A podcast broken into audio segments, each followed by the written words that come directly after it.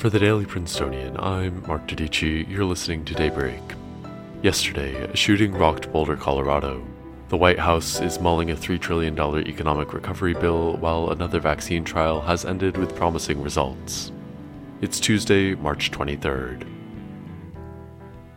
In campus news, the Council of the Princeton University community discussed divestment from fossil fuels in a public meeting yesterday afternoon.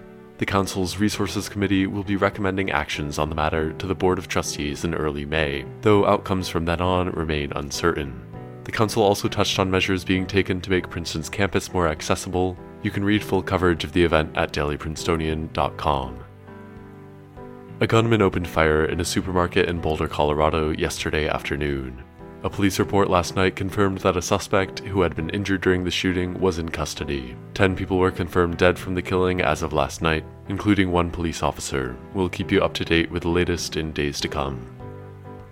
Yesterday, the New York Times reported that the Biden administration plans to deliver a $3 trillion economic recovery package focusing on infrastructure development, addressing climate change, and reducing economic inequality through the expansion of paid leave and universal child care.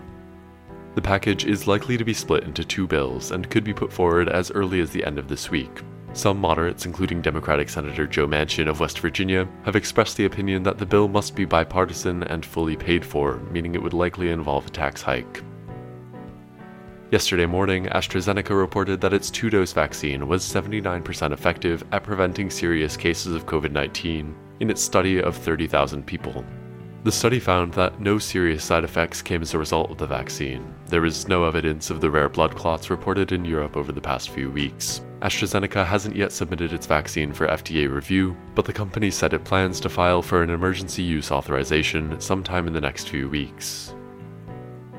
In other headlines, yesterday, Saudi Arabia offered a ceasefire plan to Yemen's Houthi rebels in the most recent attempt to end the years of fighting that have caused the largest humanitarian crisis in the world. Whether the rebels will accept the plan or not is still in question.